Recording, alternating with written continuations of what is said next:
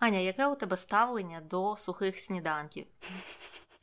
Я їх не купую. А якщо купую, то вони з'їдаються не як сухі сніданки, а як, наприклад, насіння соняшникове або чіпси. Тобто це якийсь такий снек, перекус, який ти їсиш біля телевізора. І тому саме я їх не купую. Угу. Так, а тоді які саме ти полюбляєш з сухих сніданків?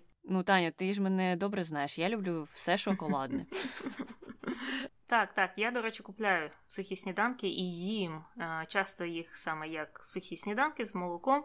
І я також надаю перевагу тим, що шоколадні, і тим, що з смаком арахісу, такі як Кепітан Кранч, наприклад, це, мені здається, найулюбленіші. А найнеулюбленіші це традиційні келох, здається, якраз їх і випускає пластівці кукурудзяні, які не мають жодного смаку. Вони ще в такій упаковці з півнем. І це.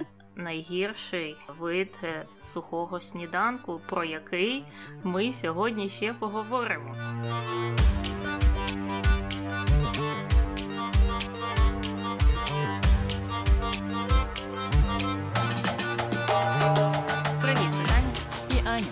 Ефірі подкаст «Не без гріха. Дискусії про відомих людей, їх досягнення та сумнівні вчинки. Сьогодні говоримо про Джона Гарві Келога.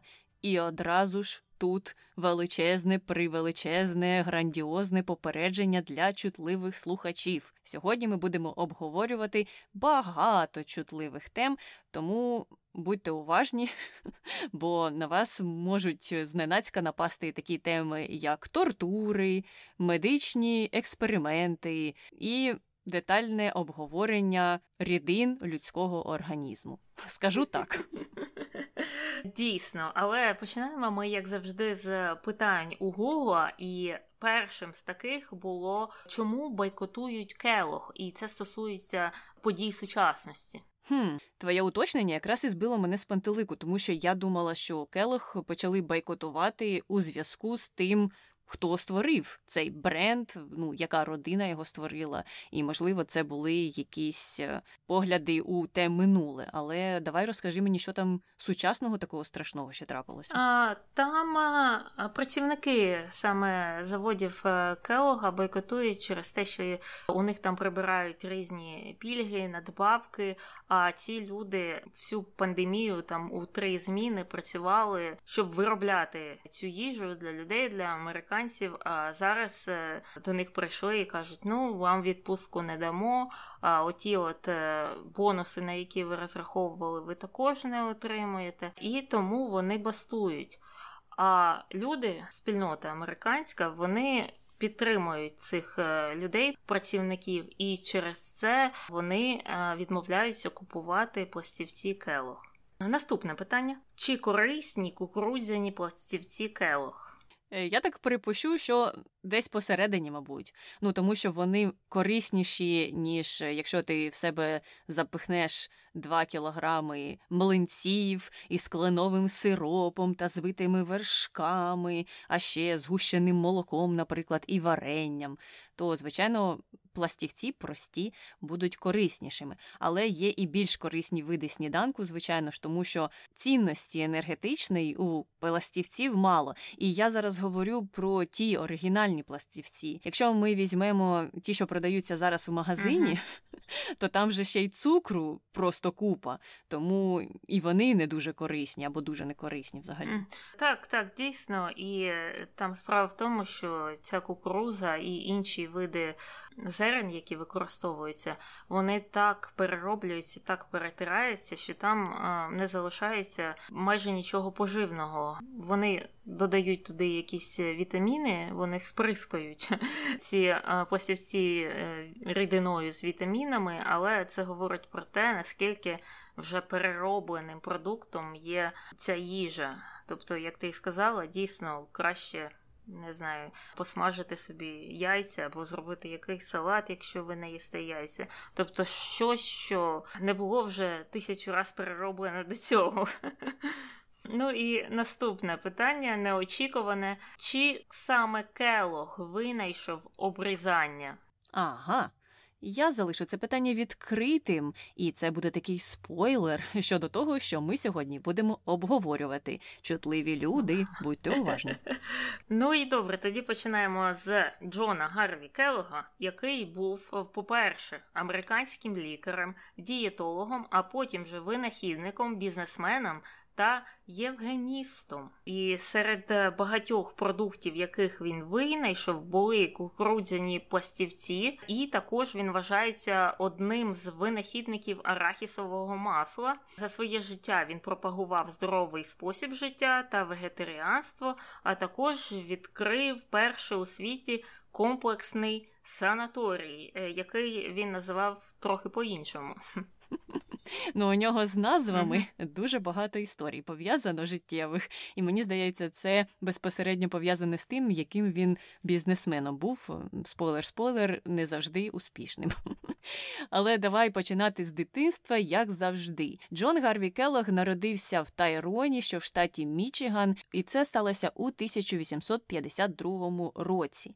Його батьком був Джон Престон Келлог. Батько сам переїхав до Мічигану після того, як померла його перша дружина, і він повторно одружився. Ну і родина та була просто величезною, тому що з першою дружиною у батька було шість дітей, а з другою дружиною він мав ще 11 в кінці кінців, тобто у них було 17 дітей. І от Джон Харві був одним із них. Він був е, у тій частині наймолодших дітей е, цієї родини.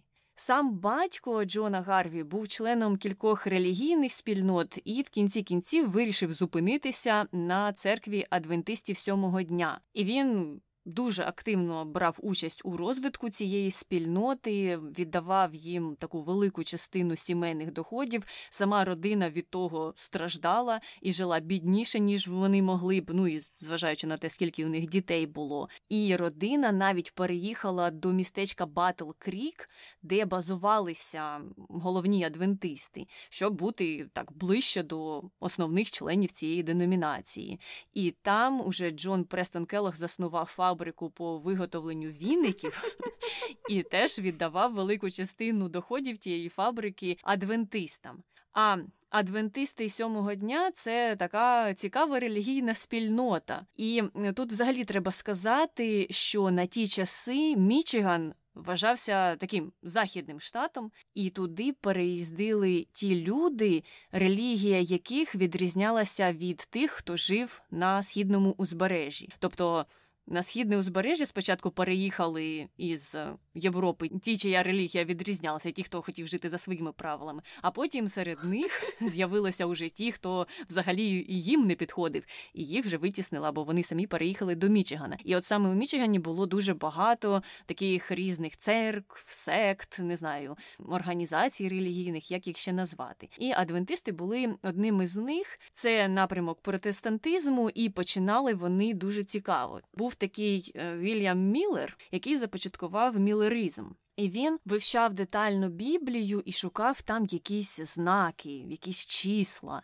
І йому здалося в певний момент, що він зрозумів, коли відбудеться друге пришестя Христа. А адвентисти сьомого дня, до речі, ось якраз і вірять в те, що це скоро-скоро відбудеться. І Міллер вирішив, що воно відбудеться в певний якийсь там рік. По-моєму, це був 1844. Сказав про це своїм друзям, які теж вірили у його передбачення, у його дослідження Біблії. І вони почали чекати цього пришестя.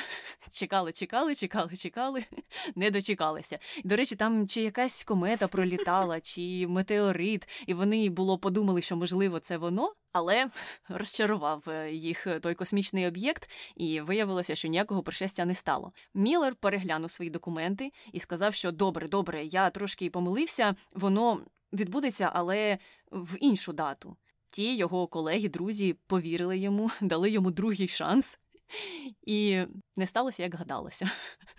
Тоді вони дуже розчарувалися. Вони навіть назвали цей день найбільшим розчаруванням, чи якось так це все називається в їхній церкві. І вирішили, що все, ми тебе більше, Міллер, не слухаємо, і твій мілеризм нам не треба. Але, по правді кажучи, і сам Міллер був таким досить чесним, хоча він вірив у якісь свої теорії, він визнав, що так, е, друзі, вибачте, я справді тут зробив помилку, і я відходжу від цієї релігії, більше мене не слухайте. Ну і вони стали без нього там гуртуватися і думати, що їм далі робити. А тут з'явилася родина Уайтів. Їх звали Джеймс та Елен Уайти, які подумали, хм, чому б нам не стати на місце Міллера і не очолити цю організацію. І Елен, дружина Джеймса, тоді на якомусь зібранні цих адвентистів сказала, що ви знаєте, Ісус уже прийшов на землю, і Він уже потрошки все змінює. Просто ви цього не бачите. А я бачу. І я все знаю, тому слухайте мене.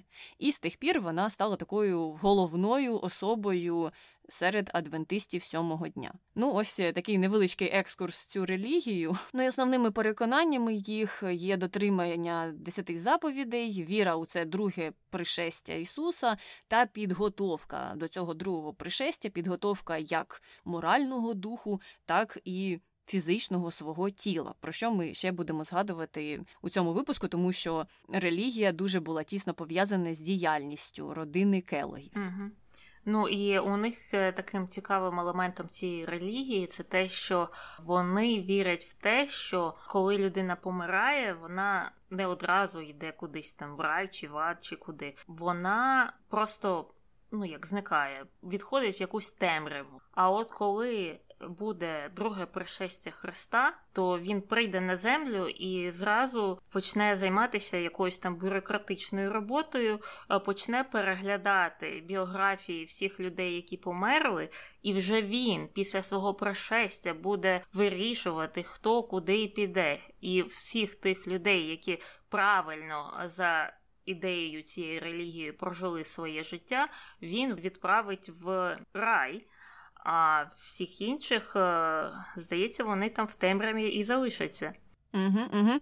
І мені здається, що вони вірять у те, що в раю місць є певна кількість. Тобто рай не резиновий, як то кажуть, і через це треба намагатися досягнути такого ідеалу людини, вести найкращий спосіб життя і відрізнятися тим самим від інших людей. Тоді ти точно точно попадеш туди нагору. Угу.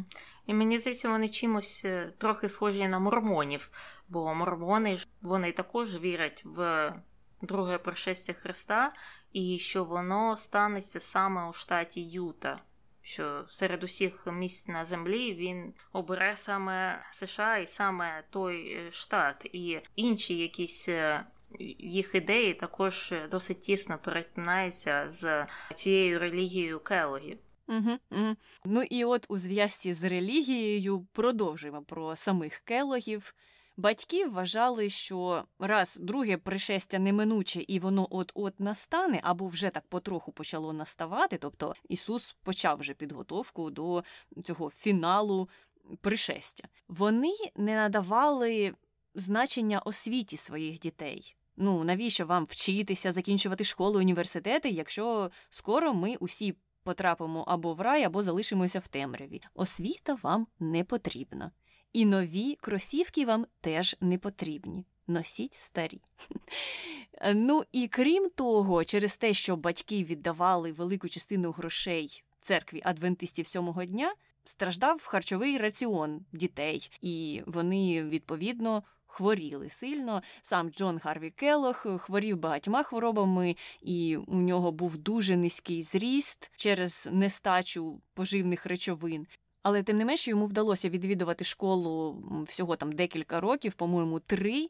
Потім він залишив навчання і почав допомагати батьку на їх там фабриці, де вони робили ті віники. А через кілька років родина Вайтів, отих головних адвентистів, запропонувала йому влаштуватися на роботу у їх видавництво. А видавництво для адвентистів було дуже серйозною справою, тому що вони друкували купу памфлетів і за рахунок цього популяризували свою церкву. Так от він там почав якимось е, помічником на низьких посадах і доріс до редактора. Почав писати статті. Ці статті були про здоровий спосіб життя, який дуже сильно був пов'язаний із вченнями адвентистів, тому що, як ми раніше казали, вони піклувалися і про моральний дух, і про те, як виглядає твоє фізичне тіло.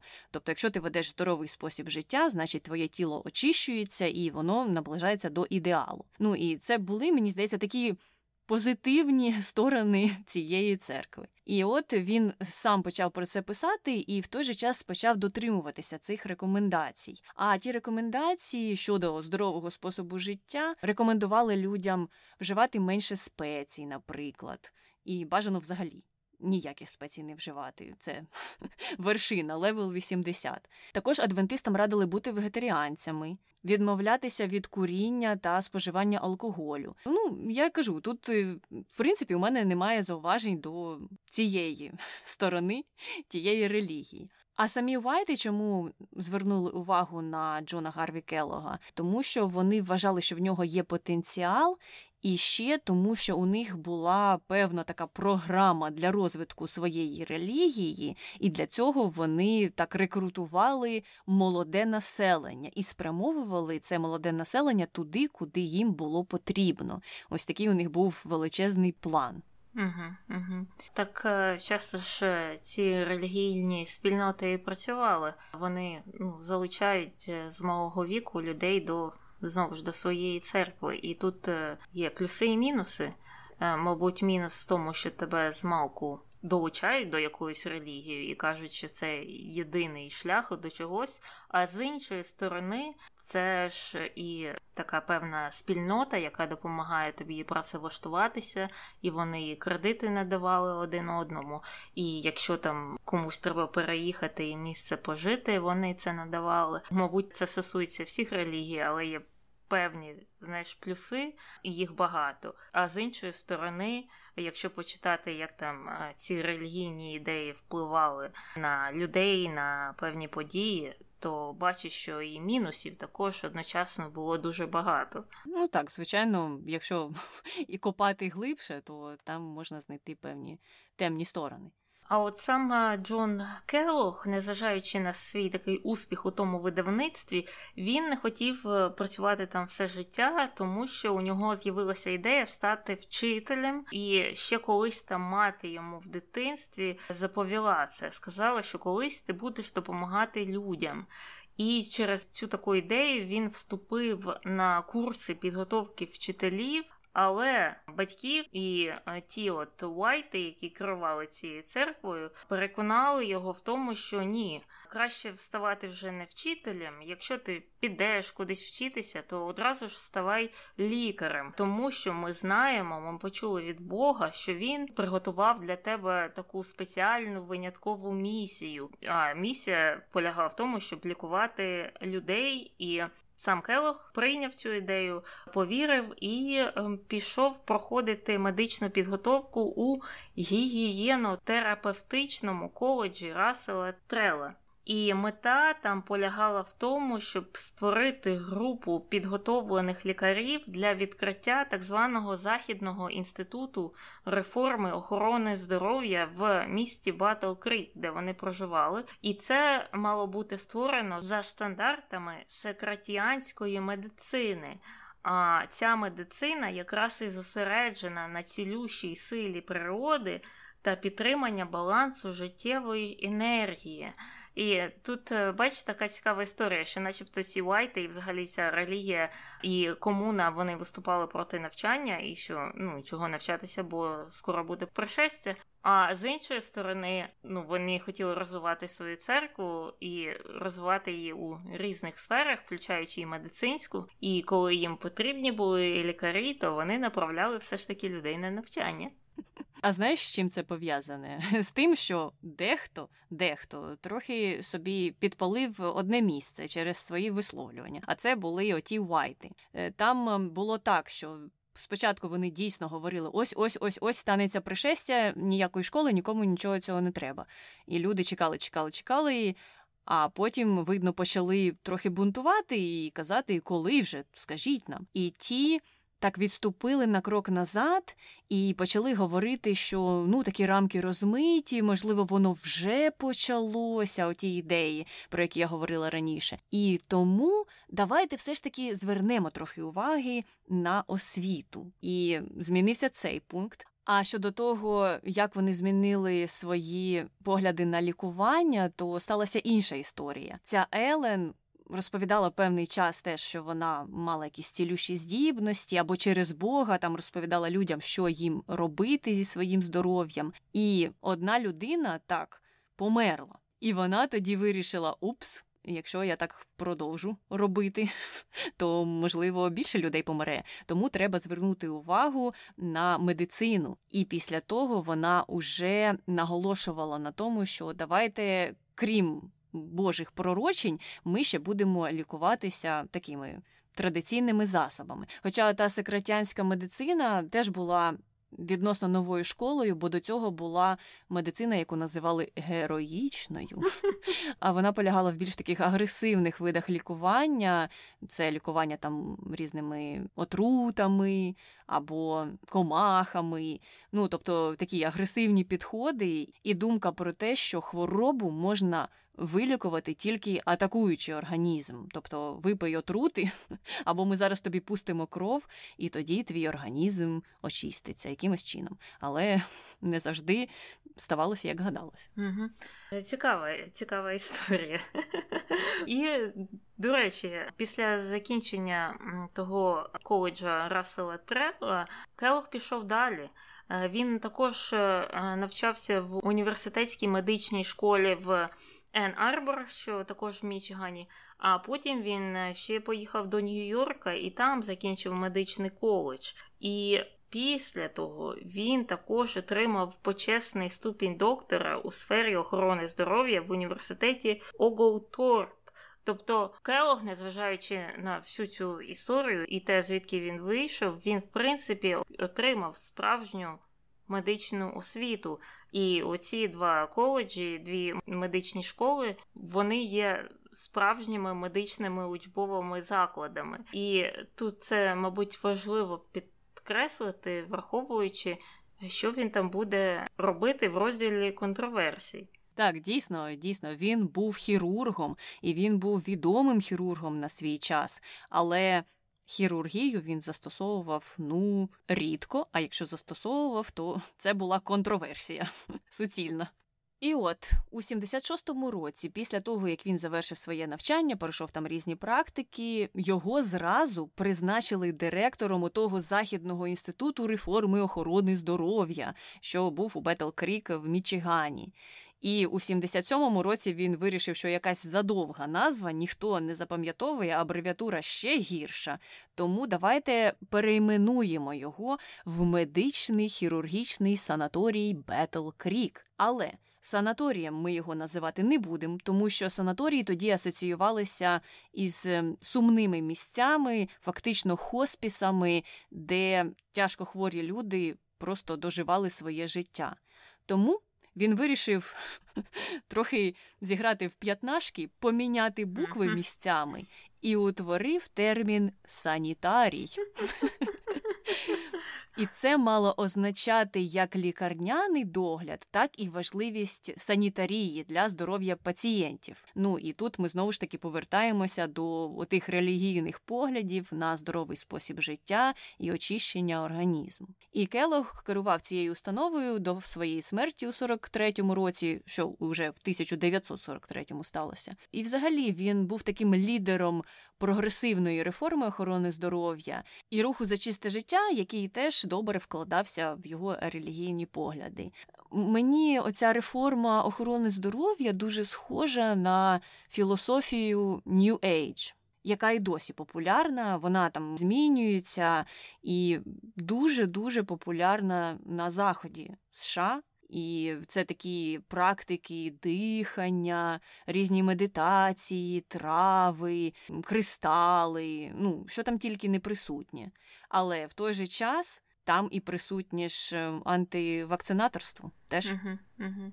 Ну, тобто, все, що робить Гвінет Пелтро, так? Так, тільки вона, мені здається. В Нью-Йорку живе чи ні? Можливо, вона і в Лос-Анджелесі, а можливо, вона і там, і там. Я впевнена, що в неї є будинки на обох сторонах США. Угу. Ну, а я хотіла тут згадати про те, що дійсно ці різні такі санаторії, так, в лапках, вони існують, де люди в якийсь ліс їдуть, там дихають, медитують, відключають свої телефони. Звісно, ці всі люди дуже багаті. І це дійсно є таким переродженням отих от санітаріїв чи санаторіїв того часу, кінця 19 століття, початку 20-го. І в ті часи там завжди ці місця відвідували заможні люди, там простих людей не було.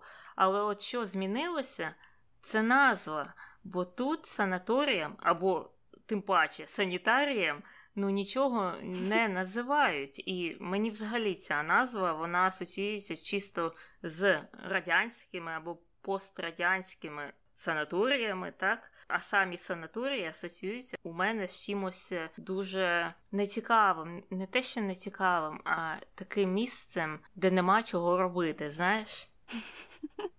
Ну, я знаю ту твою історію про санаторій санітарій, де тебе погано готували, і ти приїхала з нього набагато худішою, ніж поїхала туди, і виходить не такою здоровою, фактично. Так, дійсно, дійсно, ті санаторії вони не завжди були закладами, де ти могла б оздоровитися. Хоча багато хто хвалив санаторії, які, наприклад, розташовувалися на заході України, там той самий Трускавець, де можна було водичку попити. Я там ніколи не була, до речі. Ну я була, це ж якраз там і було. Я була в Трускавці в дитячому санаторії джерело. Одна зірка з десяти не рекомендую, і там так жахливо. Годували, я так жахливо не їла ніде. А я ж слухай, я народилася, як і ти в Радянському Союзі, і я з дитинства з мамою їздила по всім цим курортам, так, і такого жаху не було ніде. Вони нарізали овочі, е, огірки, помідори. І просто вони десь стояли. А коли вже надходили вони до наших столів, вони, знаєш, такі вже були обвітрені, і знаєш, коли ці овочі вони обвітряться, у них є такий певний запах, вони трохи як смердять. І вони такі були завжди. Тобто, це не один день там ну випадково обвітрилися ті овочі. Вони були такі кожен день, там не було ніякої солі, знову ж нічого не було. А інша страва, яка йшла до тих помідорів огірків, також була дуже присною і ти нічим не міг заїсти ці обвітряні помідори. І там не тільки я, одна дуже багато втратила ваги. Там всі приїхали додому, наче ну, якогось голодного краю. Ну, Таню, дивися, вони діяли за правилами Келога і за правилами адвентистів сьомого дня. Ніяких спецій. Це перша заповідь для фізичного здоров'я і досягнення того ідеалу. І, до речі, зараз е, ти заговорила про те, що санаторії санаторіями не називають. Їх же зараз в основному називають спа, це спа-курорти. Так воно переросло трохи у такий термін. Ну, а ми давай продовжувати далі і продовжувати про те, яким відомим став Келох. Так, дійсно, він дотримувався цієї вегетаріанської дієти і утримання від алкоголю, тютюну. Це все пропагував дуже активно і писав про це багато праць, і став таким лікарем-інфлюенсером. Це як е, хто сьогодні? Доктор Оз? Доктор Комаровський. О, я придумала український аналог. Фаучі, Фаучі ще. Ну ні, чекай, давай не будемо котити бочку на Фаучі. Він не такий вже лікар-інфлюєнсер, як е, той самий доктор Оз. Тому що доктор Оз це такий лікар з телевізора, який вам розкаже, що вам треба вранці пити якісь ягоди годжі, а в обід екстракт малини, а ввечері екстракт чорниці, і тоді ви нічим не захворієте ніколи. Е, ну е, так, дійсно, різниця різниця є. Але таким людям вже довіряють е, лікарям з телевізору або з інтернету, і так само довіряли Келогу, так? Так, так, він дуже великий мав вплив на людей, і вони дійсно вірили йому. І про це ми поговоримо в контроверсіях, до чого потім це все призвело. Ну і далі про його переконання або бачення того, якою повинна бути здорова дієта або здоровий спосіб життя. Е, він був прихильником горіхів і вважав, що вони можуть врятувати людство в умовах скорочення запасів продовольства. Тобто певні його ідеї були такими досить прогресивними. Він іще у 19 сторіччі думав про скорочення продовольства. Знаєш, це про те, що зараз, наприклад, усі починають активніше і активніше говорити. А тоді, мабуть, його взагалі міг там ніхто і не слухати, якби в нього не було такого величезного впливу на суспільство. Ну і як ти вже сказала, дійсно він найбільш відомий тим, що розробив кукурудзяні пластівці, але крім того, був одним із е, винахідників процесу виготовлення арахісового масла, або як його частіше називають арахісової пасти. До речі, чим арахісове масло від пасти відрізняється, так це тим, що арахісове масло таке 100% є, а арахісова паста вже вже з різними іншими додатками йде, типу цукру, ну і всього іншого. Там список на 20 продуктів. А от арахісове масло це дійсно чисте, чисте масло, арахісове, там навіть солі часто немає. Все по рецепту Келога.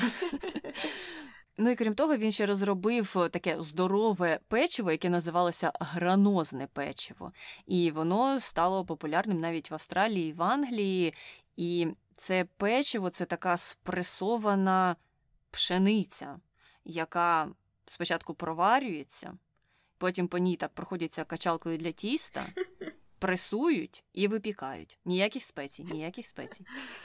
Мені здається, це щось схоже на хлібці. Це ж воно і є. Так, е, я тут хотіла додати про еволюцію арахісового масла або пасти.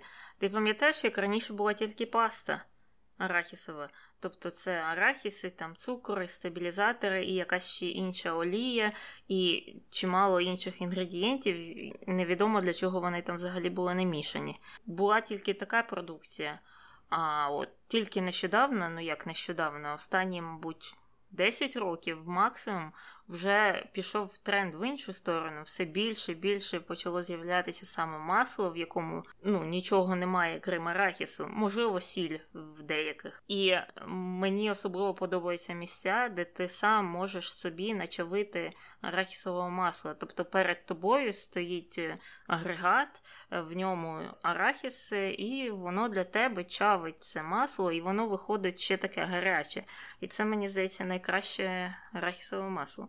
Угу. Я, до речі, недавно була в магазині, і там якраз стояло декілька, декілька таких пристроїв. Але у мене арахісове масло є в коморі, тому мені не треба було. І на цьому винаходи не закінчилися. Той санітарій мав свою власну експериментальну кухню. Уже звучить трохи страшно. Але вона була такою досить популярною. Нею керувала дружина Келога, і вона навіть опублікувала кулінарну книгу Наука на кухні, де були зібрані сотні рецептів, і в багатьох із них використовувалися продукти, які і були винайдені в цьому санітарії. Серед таких продуктів були такі, як натолін, це паштет з арахісу, протоза, це таке поєднання горіхів і зерна, ну і різні різні види горіхового масла. Ну і до речі, саме горіхове масло Келох е, вирішив е, запровадити або ввести в раціон пацієнтів, чи я не знаю, гостей санітарію, санаторію, через те, що Одна бабця, яка туди приїхала, зламала собі зуба, коли жувала оте його печиво тверде.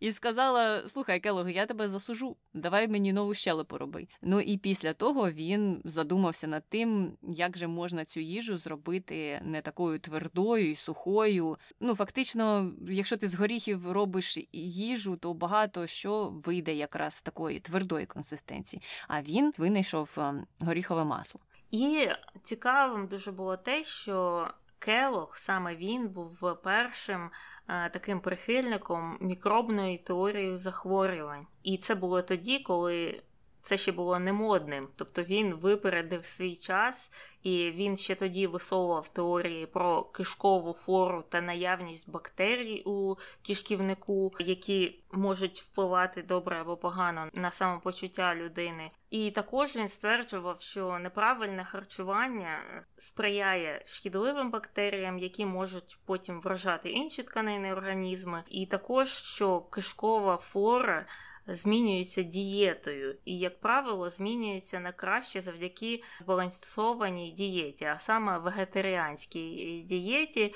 І е, ну, потім згодом, в принципі, і інші вчені лікарі дійшли до того, що мікрофлора в організмі вона існує, і ну, ми знаємо це все на цих на упаковках від кефіру, так, і від йогурту. Що воно там щось покращує. Так, так, дійсно. І Келох ще тоді дізнався про такі позитивні властивості йогурту і теж пропагував його у себе в санітарії. Цікаво було, ти можливо колись читала дослідження, коли порівнювали людей, які мають зайву вагу, і натурально стрімких людей, і порівнювали мікрофлору їх е, кишковика, там е, організму їх, і вони вирішили пересадити ці бактерії з однієї людини в іншу, побачити, чи якось це вплине на людей з зайвою вагою. І наскільки я пам'ятаю, там були певні позитивні результати, що вчені прийшли до висновку, що дійсно можливо ці бактерії і мікрофлора мають е, вплив на те, чому деякі люди їдять, їдять, їдять і залишаються стрункими, а інші люди вип'ють води і набирають вагу.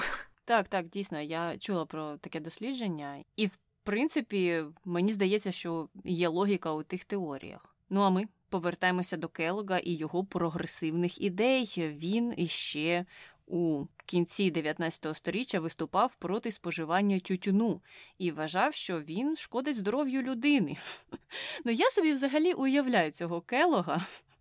Навколо сидять люди, які починають день зі стейку зі смаженою картоплею і кілограмом масла це все так залити, залити. Ну і я не шуткую, я не прибільшую. Якщо кому цікаво, ви можете подивитися меню ресторанів, наприклад, в ті часи, і там обідній набір чи набір страв для вечері міг складатися із восьми-дев'яти різних страв. І люди це все їли. Потім вони ще й смалили, звичайно ж, і вживали алкоголь, і ніхто не вважав, що щось із цим не так способом життя. А тут виліз Келогні звідки і почав казати, що ні-ні ні, ви все неправильно робите, треба бути вегетаріанцями, і тютюн це зло. І він був переконаний в тому, що тютюн не має жодної позитивної властивості і є однією з найсмертоносніших отруйних рослин. Це він так казав. І навіть лобіював заборону тютюну на законодавчому рівні, але сюрприз-сюрприз, ця заборона не пройшла. Так слухай, скільки штатів тоді, і навіть е, це можна сказати трохи і про сьогоднішній день, заробляли, напевно, 90% свого бюджету саме з вирощування та продажу тютюну. Особливо це стосується південних штатів. І я тут е, чогось подумала про ці нові реформи в Новій Зеландії. Ти можливо чула, що вони намагаються прийняти або можливо прийняли закон про те, що люди, які народилися після 2008 року, не будуть мати змогу купувати тютюнові вироби взагалі. Ну і так як я тютюн не вживаю, то я цілком за такі реформи. Так, так цікаво, що вони такі, знаєш, прогресивні там в Новій Зеландії. Багато дуже таких е, досить е, стрімких е, змін, таких великих нововведень йде звідти. Ти пам'ятаєш, коли там була ця трагедія, коли церкву чи що розстріляли? І вони ввели заборону на ту зброю саме так. Вони ж вели чи не за тиждень після цього. А якщо порівняти з Сполученими Штатами, де розстрілюють когось десь кожен день, а зброя будь-яка продається, іди купуй хто завгодно. Угу. Ну, Таню, ти ж знаєш е, той улюблений девіз республіканців про те, хто там що вбиває і кого. Тому Нова Зеландія далеко попереду угу. у цьому питанні. І добре, молодці, цілком підтримую. І також підтримую ініціативу Келога щодо алкоголю, тому що він виступав проти алкоголю і проти його використання в медицині. Ну тут я вже не знаю, я не медик, тому не можу стояти так сильно на цьому пункті. Тоді просто алкоголь використовували як стимулятор щось з тобою не так, повільно серце качає кров, випий пляшку, то можливо тобі стане краще. Якось так це все відбувалося. А Келег вважав, що алкоголь не може бути стимулятором, тому що він знижує життєву активність і взагалі пригнічує усі ці системи. І писав він багато досліджень про це, і навіть у дослідженнях прописав шкідливий вплив алкоголю, який він має на мозок. Тому і в цьому він відрізнявся від більшості населення Америки на той час. А от із чим я не згодна, так це з тим, що він був проти чаю. Проти кави, ну на каву мені все одно, але проти чаю. Ну як можна бути проти чаю? Він теж вважав, що ці речовини шкідливі, і треба пити воду та натуральні соки, тому що вони такі природні, найменш оброблені, і в них є набагато більша цінність, ніж в чаю та каві. А чай і кава ще до того є стимуляторами. А стимулятори це взагалі дуже страшне слово для келога, і про це ми поговоримо в контроверсіях детальніше. Ну, цікаво те, що погляд на натуральні соки він же змінився. Сучасні там дієтологи, лікарі вказують на те, що краще з'їсти яблуко, ніж випити склянку яблуневого соку.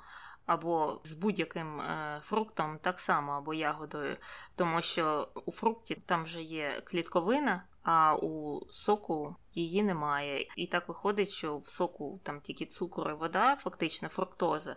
А у фрукті там комбінація і клітковини, і всіх цих інших речовин, і так краще саме у цілісній такій формі, у вигляді фрукта, вона засвоюється, що цукор просто так не падає тобі там в організм. Як, наприклад, якщо ти просто вип'єш сік, навіть коли він там най-най-най натуральніший, ти тільки що його сам вичавив. Угу, угу. Ну, а більшість же соків не най-най-найнатуральніші. Якщо подивитися на склад на пляшці з соком, то скільки там доданого цукру буде? Ого-го. Угу, угу. Так. І щодо його медичної практики, він був досвідченим хірургом і е, вважалося, що був одним з найкращих в США і навіть надавав безкоштовні послуги малозабезпеченим пацієнтам у своїй клініці. І поряд з малозабезпеченими до цього санаторію приїжджали досить відомі люди, такі як колишній президент Вільям Говард Тафта, Амелія Ерхарт, Джордж Бернард Шоу, Генрі Форд, Томас Едісон та інші. Тобто, дійсно, це було щось схоже на сучасні ці спа, або е, як вони називаються, куди їздять всі ці голівудські зірки, щоб е, відлучитися від реальності. Ретріти. Так, точно. От то було щось схоже на те.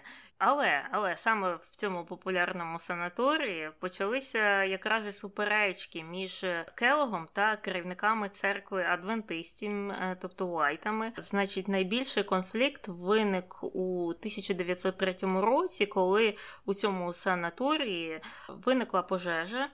І ніхто тоді не загинув, але там все майже згоріло, і втрати оцінювалися в понад 300 тисяч доларів США. І тоді ця Елен Вайт проголосила, що пожежа стала.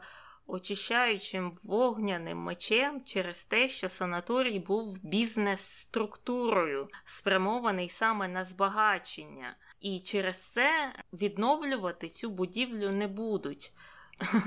Тобто, я так розумію, що це типу був знак від Бога, що Бог спалив ту будівлю, тому що там займалося не релігійними справами, а бізнесом, якось так. А сам Келлог не погодився на цю ідею невідбудови, вирішив все ж таки відбудувати. І цю відбудову він частково сам оплатив, е, продаючи свої книги. А ці книги, які він продавав, не схвалювала Уайт, керівничка тієї церкви. І вона взагалі тоді назвала його єретиком. а у 1907 році його виключили з церкви, хоча йому вдалося зберегти контроль над цим санаторієм, і він сам власне продовжував е, позитивно відзиватися про адвентистів. Тобто, це була така якась одностороння ненависть. І щодо цієї будівлі, вона ще існує. Ну, звісно, та, та згоріла, нову відбудували.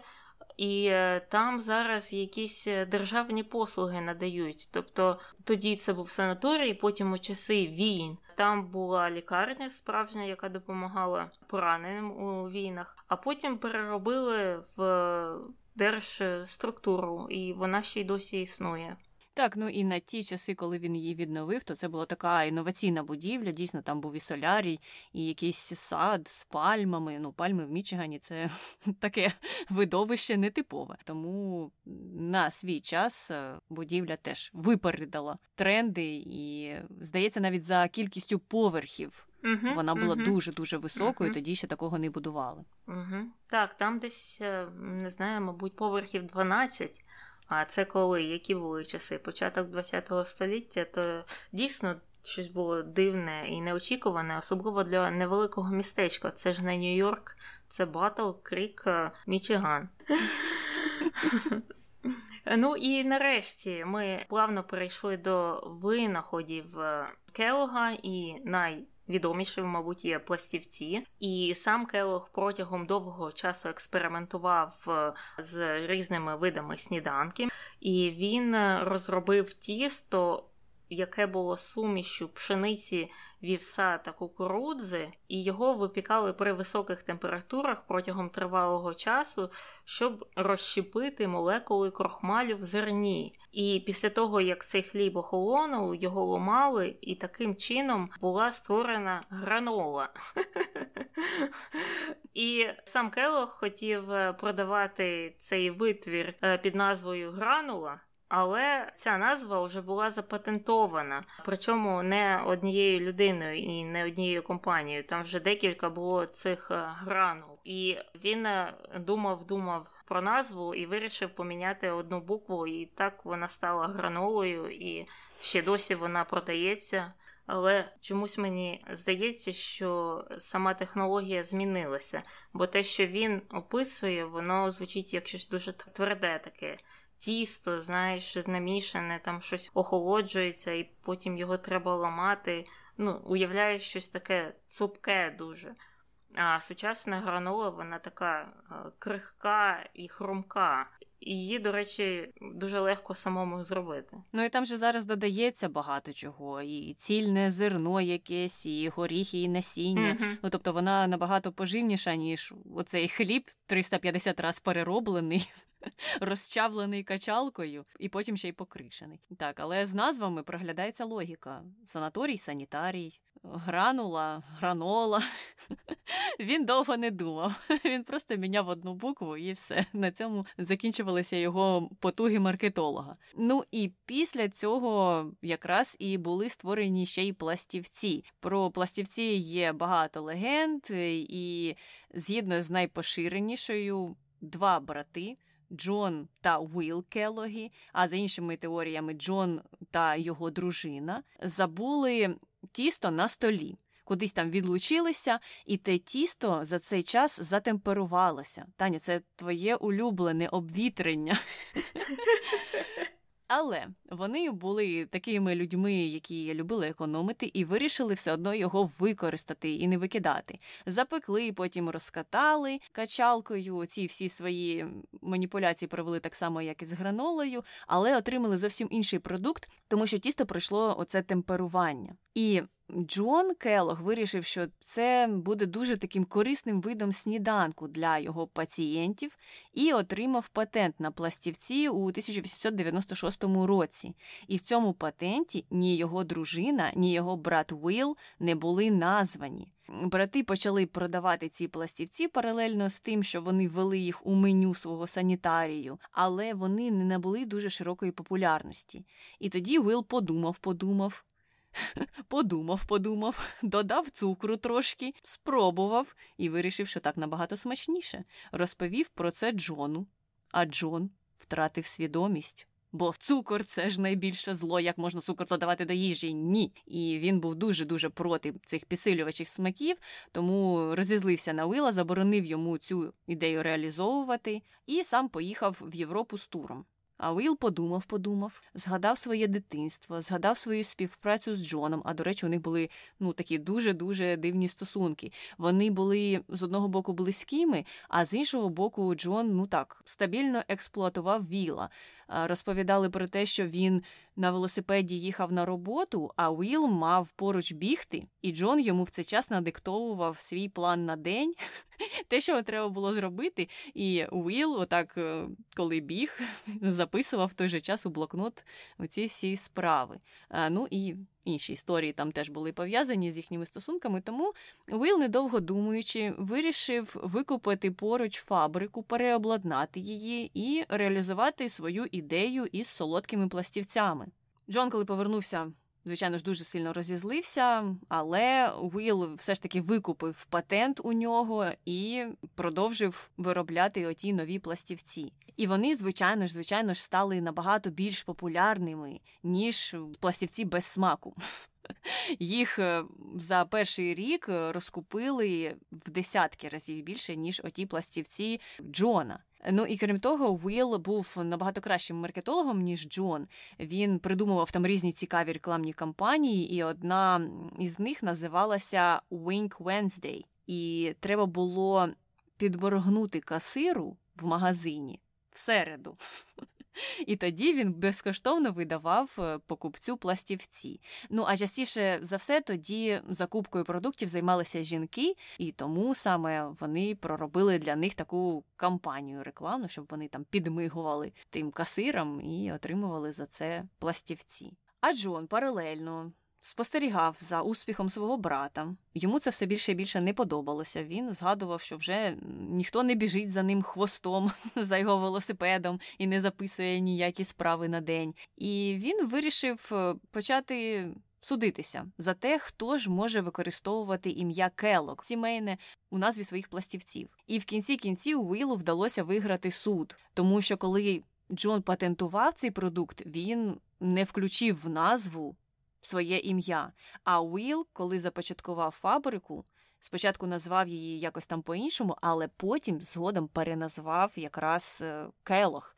Тобто він фактично перший був, хто почав використовувати це ім'я, і суд став на його сторону. Ну, раз він перший використав, того він і може за собою закріпити цю назву. І після цього брати не розмовляли. Розмовляли тільки у присутності свідків, тому що вони один одному не довіряли у бізнес-справах.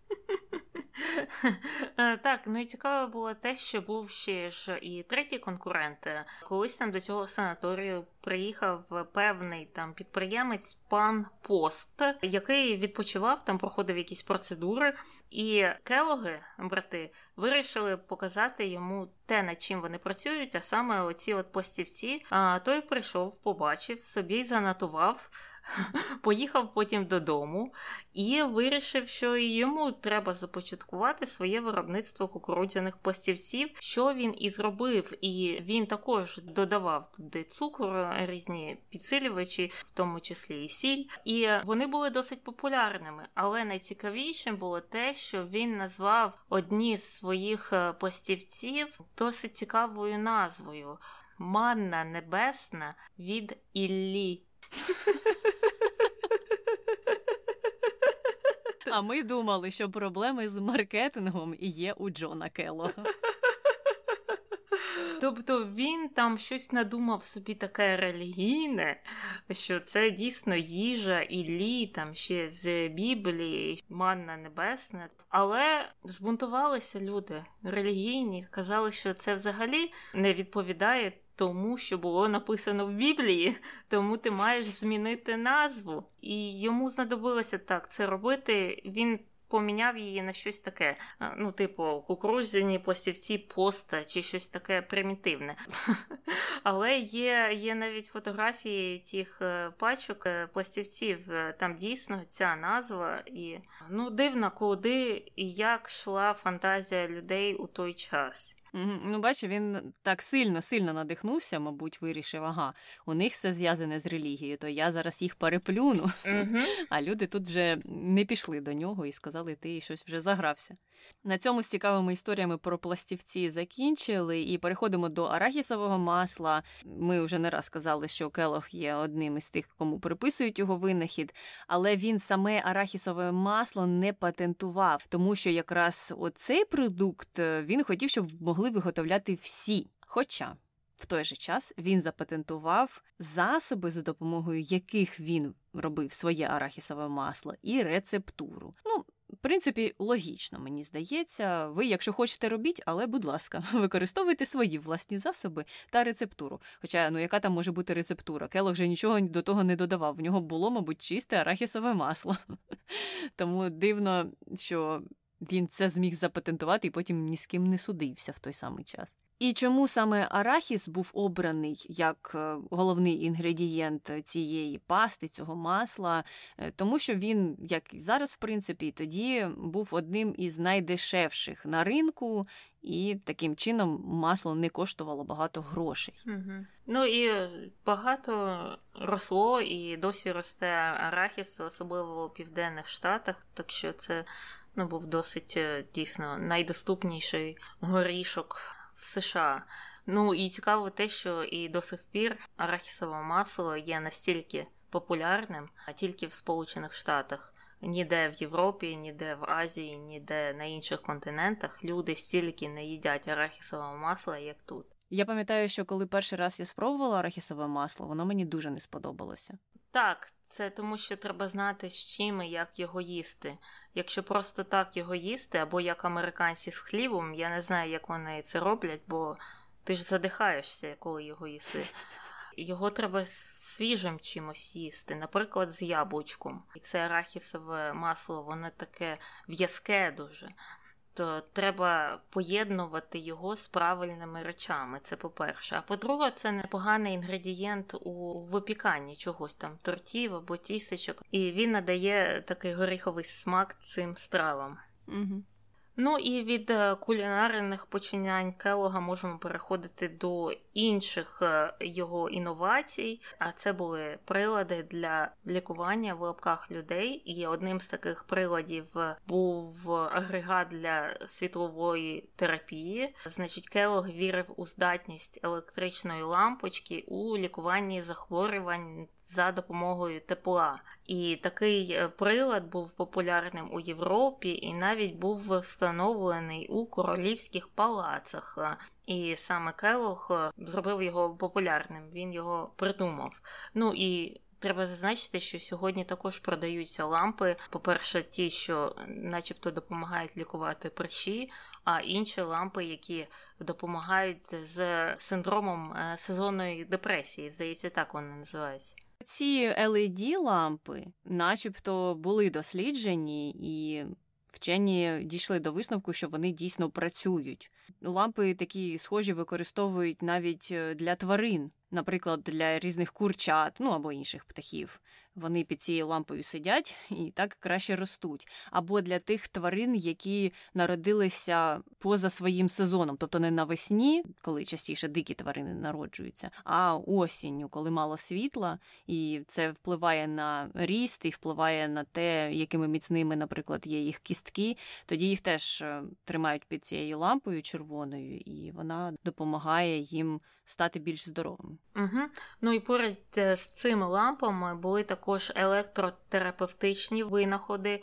Келог вважав, що електричний струм є надзвичайно цінним терапевтичним засобом, особливо коли він використовується разом з гідротерапією, термотерапією та іншими методами. Наскільки я зрозуміла, там був певний агрегат, який стріляв в людину током, і Келог вірив, що це якось може допомогти в розрідженні крові або взагалі рідин в організмі. У нього таке було певне зациклення на тому, щоб все було дуже ріденьке в організмі.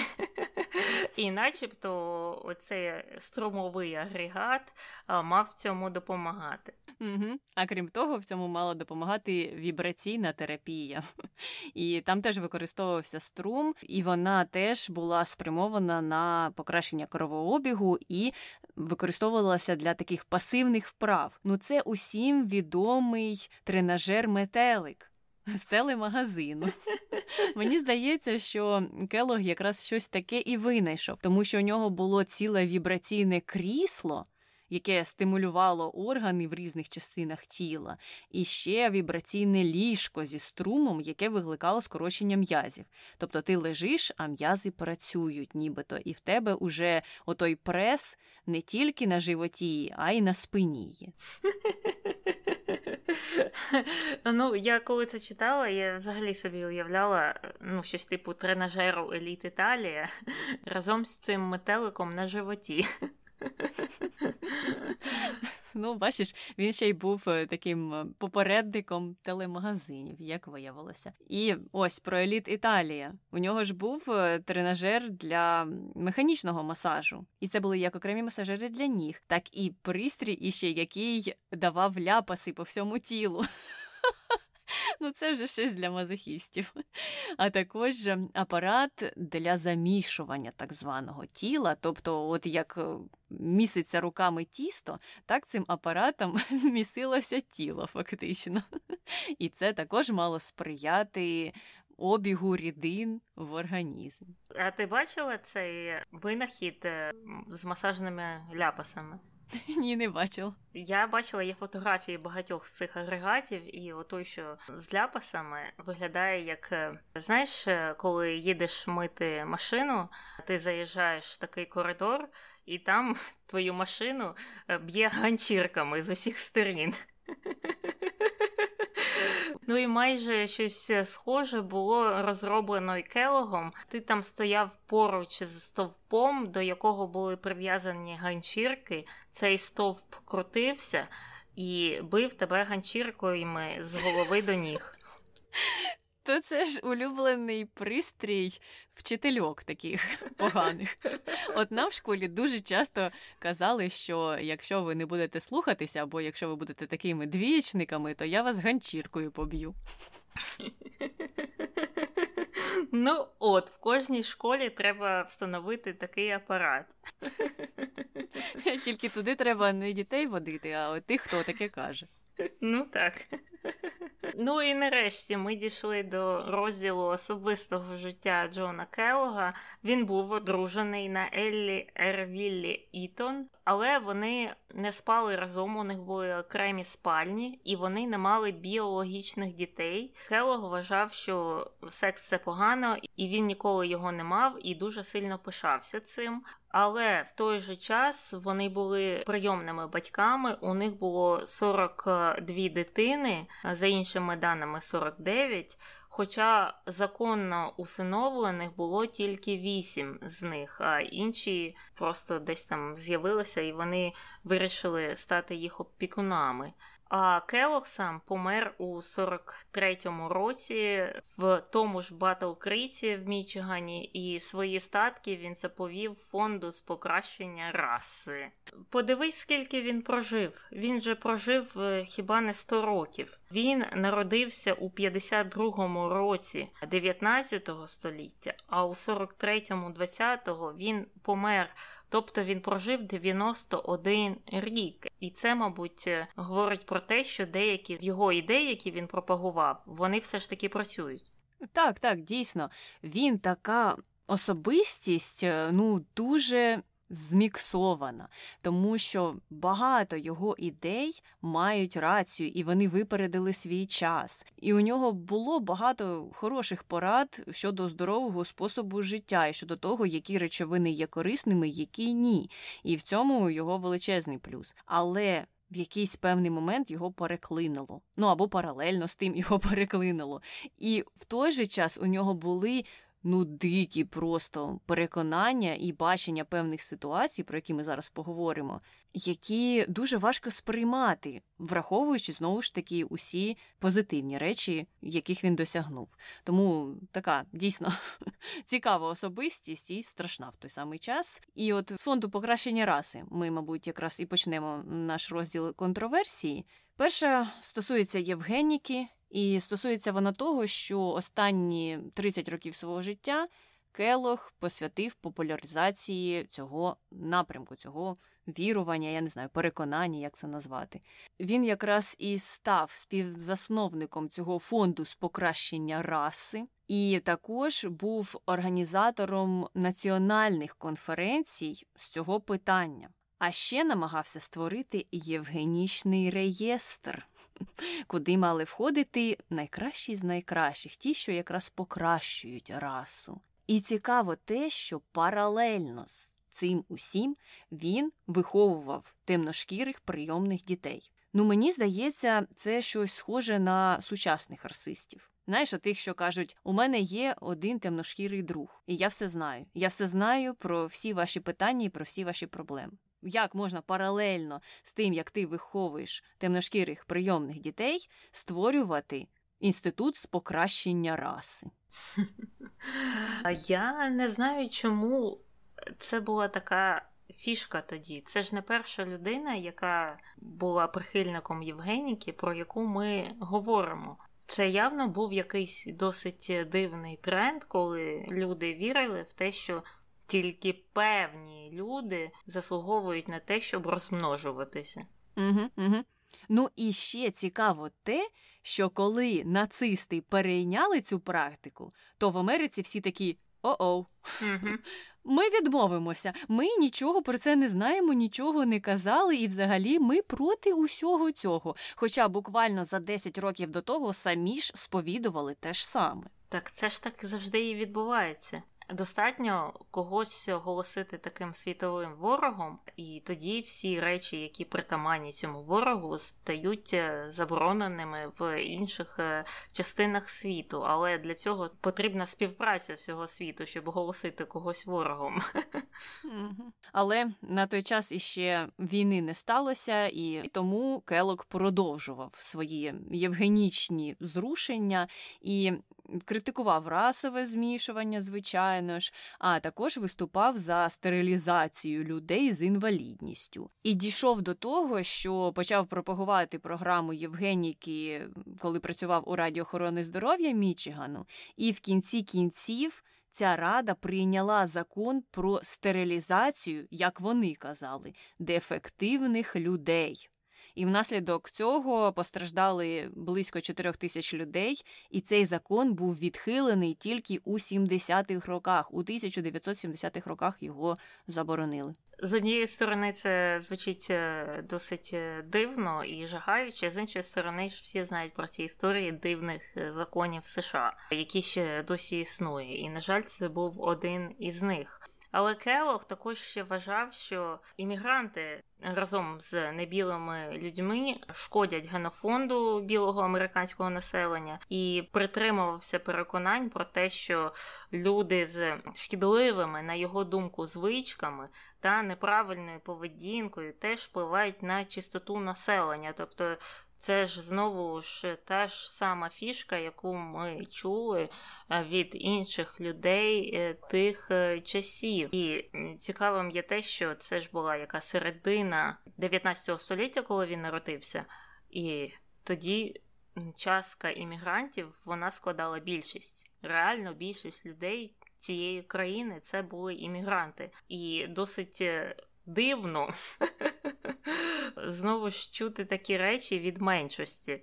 Ну, але ж ти пам'ятаєш, як ми в інших випусках е, це обговорювали, що недостойними іммігрантами тоді вважалися ті, хто приїхав з Італії, наприклад. А от ті, хто приїхав з Британії, це нормально, це піде.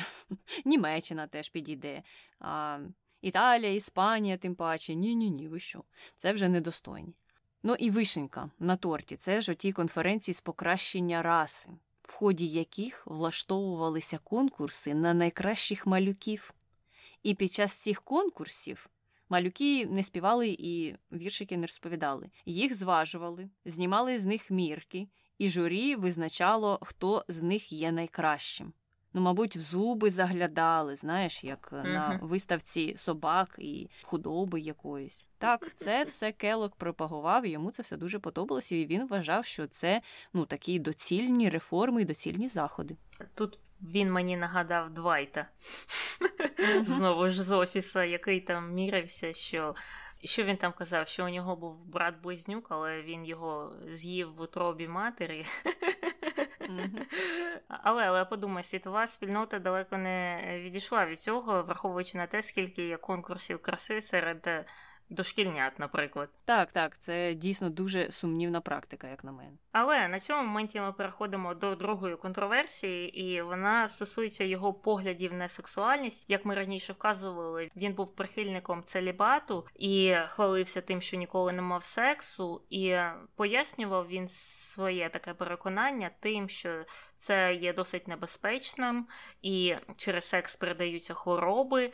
І частково він пояснював це тим, що думки пов'язані з сексом та сексуальна активність шкодять організму в цілому. Тобто самі думки про секс і секс навіть без хвороб вони якось шкодять людині. І він оце ж виступав за дотримання дієти для того, щоб запобігти сексуальному збудженню. А надихнувся він цією ідеєю від іншого винахідника, якого звали Грем. А він відомий тим, що створив крекери Грема, які також і досі існують і є популярними. Вони використовуються у приготуванні пирогів. І той Грем створив ті крекери першочергово для того, щоб е, коли ти їх їси, або після того, як ти їх з'їв, ти б не думав про секс або мастурбацію. Ну так, е, замість того, щоб з'їсти ось ту картопельку таку зі спеціями чи шматок м'яса, які тебе збуджують, твою нервову систему, вводять в такий стрес і провокують е, сексуальні думки, які ще тим паче, ще більше вводять е, весь твій організм уже в стрес. Ти їсиш крекер. І, до речі, зараз крекери Грема ну, вже після цих історій хотілося, щоб їх якось переназвали, але все ж вони називаються все ще крекерами Грема. Е, так от вони смакують набагато краще, бо в них є якісь додаткові посилювачі смаку. А тоді це були продукти без жодного виду спецій. Ну, звичайно, за традицією. Ну, а якщо вже люди їли оту всю заборонену їжу, вводили свій організм в стрес. І це все призводило до думок про секс, а ще гірше до мастурбації. Келох, ну знову ж таки, втрачав свідомість і впадав у паніку, тому що він був дуже активним противником мастурбації і вважав, що вона руйнує не тільки фізичне і психічне здоров'я, а ще й моральне здоров'я, такий моральний дух людини. Тобто він прирівнював мастурбацію до одного із е, найбільших гріхів людства. І він пов'язував з мастурбацією ну безліч різних хвороб. Тобто, за його думкою, внаслідок мастурбації людина могла захворіти на рак матки. На захворювання сечовивідних шляхів у неї були приступи епілепсії, божевілля, як він називав знову ж таки, вона могла відчувати психічну та фізичну слабкість, туманність зору, Ну, це і до сьогодні, мені здається, дожило про туманність зору і сліпоту. Облисіння. Також у людини, що мастурбує, була погана осанка, параліч, поганий апетит, прищі, і в кінці кінців вона починала використовувати у своєму лексиконі лайливі слова. І це не весь список, це, мабуть, тільки половина з того, що він вважав є наслідками мастурбації. Як ти думаєш, як він прийшов саме до цього списку? Я не знаю взагалі, як ставитися до його такого ставлення до теми сексуальності, тому що у мене є декілька теорій. Або він в своєму житті мав якісь певні проблеми, і через це він не мав сексу, і потім через це він не знаю, став ставитися негативно до усіх інших, хто цей досвід мав. Або не знаю, він дійсно все це вірив і дійсно проглядав такі наслідки. І тут я це ще можу паралельно пов'язати з тим, як на той час розвивалася медицина, тому що багато станів пов'язували із якимось видом поведінки, а дослідження проводили часто у закладах, яких ізолювали людей із психічними хворобами. І там, де людина була ізольована в кімнаті, вона була дуже скута в своїй активності, у своїх діях, так звані вчені, спостерігали за нею. І відповідно вважалося, що от те, що вона робить, впливає на її стан. Якщо вона, наприклад, була помічена за мастурбацією, а потім в неї стався приступ епілепсії, то це вони вважали є дуже сильно взаємопов'язаним. Це така друга моя теорія щодо того, звідки це могло все вилізти. Тобто у них був такий порушений причинно-наслідковий зв'язок. Вони зв'язували мастурбацію з чим завгодно. Тобто, можливо, була певна кореляція, але кореляція це ж не означає, що це призводить до чого. Воно просто одночасно виникають ці два явища, не зв'язані між собою практично. Зрозуміло. Ну і так як він вірив в ці ідеї, він хотів їх розповсюджувати і заохочував певні заходи для запобігання мастурбації. І він там розробив свої методи реабілітації хронічних мастурбаторів. Що смішно звучить, але це було зовсім е, не смішною практикою, тому що ці методи включали в себе видалення частини статевих органів без анестезії у жінок та чоловіків або застосування кислоти, бо отой от біль може допомогти відучити людини від цієї звички. І тут жахливим є те, що вони ж практикували це на людях е, різного віку, починаючи з дітей 6 років. І мене особливо е, здивувало і одночасно жахало те, що батьки приводили своїх дітей на ці заходи, і Келох робив оце такі от речі з чиїмось дітьми. Там обрізання, так, жіночі або чоловічі.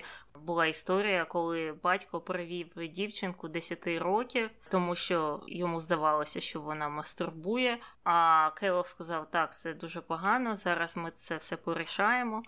І він там щось зашив що звучить е, дуже страшно. Так, і це якраз відбувалося через його репутацію, через те, що він був таким одним із перших лікарів-інфлюенсерів, і батьки дійсно, дійсно вірили йому і дійсно наслідували оці його поради. І крім того, що він проводив оці страшенні операції без анестезії і з жахливими наслідками, там, до речі, час від часу навіть проводилися операції стерилізації. Ну, до такого доходило. Паралельно з тим він мав ряд інших рекомендацій для батьків, які, мабуть, не могли привести своїх дітей до нього на ці процедури. Ці рекомендації були спрямовані на запобігання таких поганих звичок дітей, як він це вважав, як він це називав. І він радив батькам зав'язувати дітям на ніч руки, наприклад вдягати на них е, спеціальні рукавички і зв'язувати. Потім казав, що треба на них одягати металеві труси. Там нижня частина виглядала як е, така терка. Тобто ці труси не знімалися, коли дитина хотіла піти в туалет. Вона ходила через ті отвори, фактично, але це мало запобігати доторканням дитини до своїх статевих органів. Потім він популяризував застосування електричного струму свого улюбленого, звичайно ж, і також казав, що дітям не можна дозволяти спати в зручному ліжку, тому що зручне ліжко сприяє думкам про секс і мастурбації, і тому треба спати на підлозі, максимум ковдрою вкритися і все. І це все йшло від того, що він вважав, ем, що коли людині незручно то тоді до неї не будуть приходити різні такі руйнівні думки, і що найстрашніше сни, бо він був проти снів, і він вважав, що людина сама може собі отак наколядувати сни. Він був впевнений, що люди, які бачать сни, самі ж їх собі вигадують, вони за це відповідальні. І ти вже трохи сказала, що дійсно він вважав, що люди починають мастурбуватися з дитинства, і навіть були історії про те, як він у цьому звинувачував двохрічних дітей. І от симптомами мастурбації серед дітей він називав, наприклад, сумний настрій або зниження успішності в школі, або боязливість чи сором'язливість, або навпаки, занадто високу активність або і агресивність, або дуже веселу поведінку.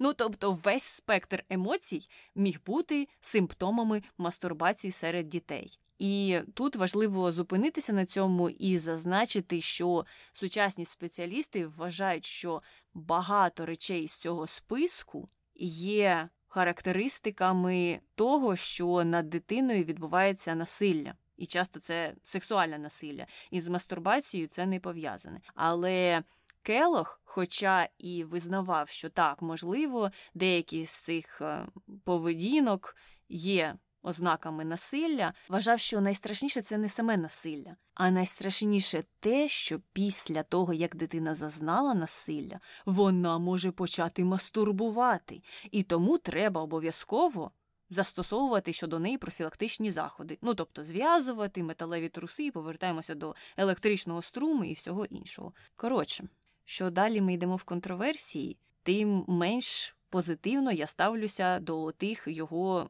позитивних зрушень, якими вони мені здавалися на початку цього подкасту. Угу, угу. Ну і ми дійшли до третьої контроверсії. Це стосується його сумнівних практик в санаторії. Як ми казали раніше, він надихався теоріями Грема, який те от печиво створив. І ці теорії полягали в тому, що треба підтримувати баланс в тілі, і відповідно уникати речей, які б могли порушити той баланс. І це означає, що не треба вживати їжу з смаком, не треба займатися сексом, не треба читати романтичних книг тощо. І особливою фіксацією Келога було випорожнення. Тому що він вважав, що воно сприяло відновленню балансу та зниженню сексуальних потягів. Він вважав, що такі от е, природні зміни кишкової флори можуть бути прискореними за допомогою бактеріологічних клізм. І він виступав за часте використання клізм для очищення кишечника водою під величезним напором. Використовували 15 літрів на хвилину. І часто також він робив ці от клізми з йогуртом. Оце ж бактеріологічні клізми, так? Це ж якраз він замість води або змішана була вода з йогуртом. І так він проводив ці клізми. І до того ж, тим, кому не допомагали ці процедури, він назначав видалення частини кишківника бо вважав, що так ці пацієнти перестануть страждати від е, проблем з випорожненням. І взагалі він вважав, що в туалет треба ходити чотири рази в день. То виходить, що він півдня в туалеті сидів замість того, щоб працювати в своєму санаторії.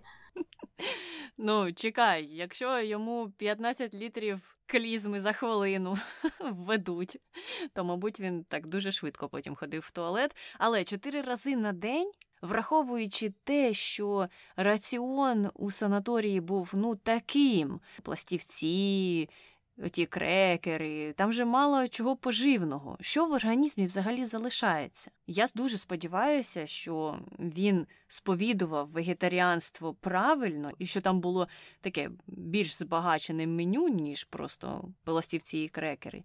Але все одно чотири рази на день сходити в туалет, ну це треба постаратися або дуже багато з'їсти. Ну і ці практики з водою не обмежувалися тільки клізмами. Він взагалі вважав воду дуже цілющою і міг прописати своїм пацієнтам багатоденні або в деяких випадках багатомісячні ванни для того, щоб очистити їх організм від ряду хвороб. Тобто, що б ти не робила, хтось ходив за тобою і поливав тебе водою. І якщо ти, наприклад, захочеш чотири рази сходити в туалет, то з тобою йде спеціальна людина з відром води і поливає тебе зверху, щоб ванна була багатомісячною. І так він казав, можна вилікувати. Цілий ряд хвороб, там величезний список від діареї до так званої істерії. Ну, знову ж, це ці ж практики вони підходять тільки для багатих людей, у яких є час е, приймати багатомісячні ванни. Ну, Для звичайної ж людини, як вона цим буде займатися, якщо у неї 17 дітей і три роботи? Угу, угу. Ну і мені здається, у більшості людей е, почалася б діарея і істерія внаслідок угу. цих ван. Так. Ну і також він був впевнений в тому, що їжу треба пережовувати щонайменш 40 разів, щоб взяти з неї всі корисні речовини і щоб вона краще засвоювалася. І саме із цієї ідеї утворилися ці пластівці, що там вже так переживали всі ці інгредієнти, з яких вони робляться, що, начебто, людині ну не треба вже там багато і жувати. Воно все там вже таке перероблене, що воно дуже добре засвоюється. Хоча зараз ми знаємо, що жувати потрібно. Так, потрібно, але я цей міф про пережовування їжі, там 33 хтось казав, хтось казав 40 разів. Чула ще з дитинства. Я пам'ятаю цю історію. І мені здається, це ж все від Келога пішло. Він був першим, хто сказав жуйте 40 разів. Але навіть якщо ти будеш яблучко жувати 40 разів, то від нього ж нічого не залишиться. Так. І останньою такою практикою було те, що він вводив катетери в сечову систему пацієнтів та застосовував електричний струм щоб зменшити їх потяг до мастурбації. І яким чином це через біль? Так. Так, через те, що вони відчували величезний біль, вони нібито потім починали асоціювати усю ту зону із болем, і їх вже не тягнуло мастурбувати. І тут треба додати, що ну жодні, жодні спостереження чи дослідження не говорили про те, що населення Америки мало якусь дуже сильну звичку, сильний потяг до мастурбації це все вигадувалося ось е, такими незрозумілими зламаними причинно-наслідковими зв'язками, про які ми говорили трохи раніше. Якщо там людина ходить сумна, мастурбує, облисіла, точно мастурбує. І з цим треба типу щось робити. Ну і нарешті ми дійшли до конспірології, які пов'язані з Келогом. Перша така досить популярна і вважається деякими, що він започаткував обрізання серед американських чоловіків. Але немає підтверджень тому, що саме Келох започаткував цей тренд. Але є свідчення про те, що перші обрізання в Америці були е, зроблені для того, щоб запобігти збудженню та мастурбації. Тобто такий тренд е, на обрізання в Америці був запущений не особисто Келогом, а ідеями, які взагалі тоді е, ходили по США серед е, релігійних спільнот, і вони так поширилися, що люди в будь-якій частині Америки стали переживати через там можливу мастурбацію їх дітей, е, через їх збудження, і вони почули ідеї десь там від когось, може від свого пастора, що ви зробіть йому обрізання, і все з ним буде гаразд. І так ця ідея прижилася аж до сучасних е, часів, тому що більшість е, американців продовжують робити обрізання своїм дітям, і це є єдина країна в світі не мусульманської або не іудейської релігії, де так багато роблять обрізання. Угу. І наостанок бонусна конспірологія.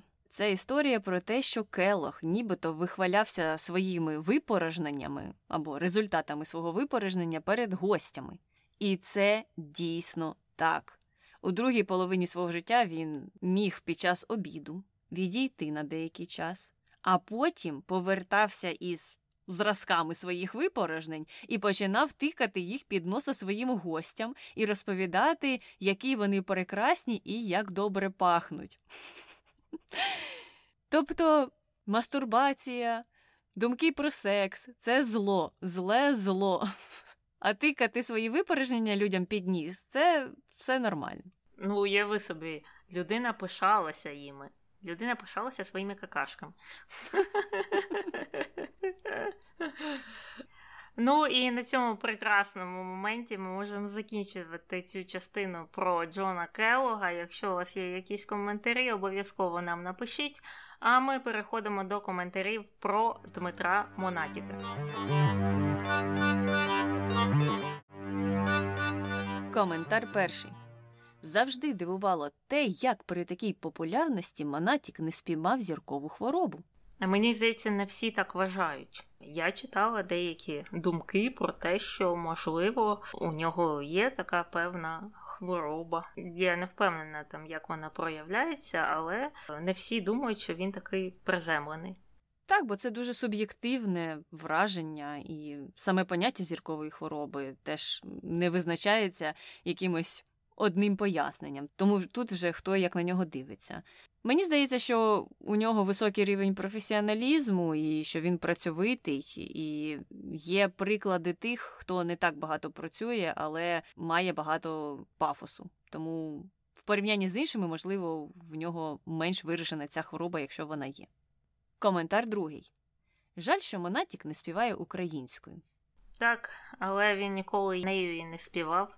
Він починав з російськомовних пісень, він продовжує їх співати за рідкими винятками. І я так розумію, це його профіль. Знаєш, як ці артисти вони ж кажуть: ну, я от думаю на такій мові, мені там пишеться на такій мові, або що ще таке. Так що не знаю, можливо, це якраз той випадок. Хоча з іншої сторони, є люди, і я частково до них відношусь, які кажуть, що людина, яка народилася в Луцьку, співає тільки російськомовних пісень. Тобто це не вкладається ну, в таку певну коробочку. Куди кладуть людей з заходу України, і через це це багатьох дивує.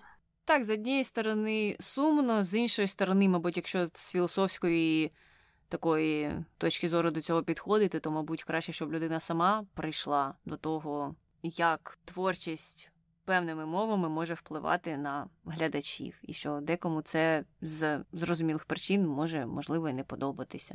Ну, я намагаюся зрозуміти усі сторони, і дійсно це важко зробити. І, можливо, можливо, на це тільки вплине зниження інтересу аудиторії до Монатіка. Поки його російські пісні слухають, він їх буде робити. Якщо аудиторія покаже, що їй більш цікавий інший продукт, він зміниться, ну тому що шоу-бізнес дуже сильно на це реагує, бо на цьому зав'язані великі гроші. Угу. І тепер ми можемо сміливо переходити до хрінометру. Що ти Таня ставиш Дмитру Монатіку? Два, я ставлю йому два. Мені подобається те, що він дуже активний, що він працьовитий, що він ні звідки прийшов до такої досить великої слави, і у нього дійсно є таланти. Він добре танцює, непогано співає. Він сам пише собі пісні. В той же час мені подобається позиція на двох стільцях, намагання на них посидіти. Я це дуже не люблю в людях, і я б бажала, щоб більше людей мали б конкретну позицію по багатьом питанням. Ну так, особливо суспільним питанням, особливо питанням, які дуже важливі для українців. І дивно чути, що популярна людина, працьовита людина, людина, яка цікавиться світовими трендами, ну тому що він же намагається бути сучасним і йти в ногу з усіма змінами в суспільстві, щонайменш музичному. В той же час каже нам, що та я взагалі про політичні питання не буду розмовляти, і статті навіть не буду читати на цю тему, щоб якщо мене журналісти спіймають, я міг чесно сказати і нічого про це не знаю. В сучасному українському суспільстві це дивна позиція. І дійсно, як ти казала в минулому випуску, краще було б, якби він сказав що вона у нього є. Можливо, вона б не була така, як у більшості людей, але вона була б більш чіткою в той же час. Ну і я з тобою погоджуюся, я теж поставила два, можливо, навіть два з половиною за це. А якщо ви хочете залишити коментарі про Монатіка або про будь-кого, кого ми згадали у цьому випуску, пишіть нам на пошту podcastnbg.gmail.com. Також можете писати в коментарях під випусками на Ютубі. А якщо ви хочете стати нашими меценатами, то підтримати нас можна на Патреоні. Посилання на нього є в описі під кожним випуском. І не забувайте залишати про нас відгуки, де можете, де знайдете, а також ділитися поділитися інформацією про цей подкаст зі своїми друзями, родичами та усіма, хто цікавиться подкастами взагалі. Ну і на цьому все. З вами була Таня і Аня. Почуємося. Бувай! Келог вважав, що електричний струм є надзвичайно цінним а, і терете... Келог вважав, що електричний струм є надзвичайно. Боже, що в мене таке сьогодні? Так, про це ми сказали. Окей, про мастурбацію. І друга конспірологія. Е, Теж хочеться сказати вишенька на торті, але не буду з їжею пов'язувати. Е, Окей.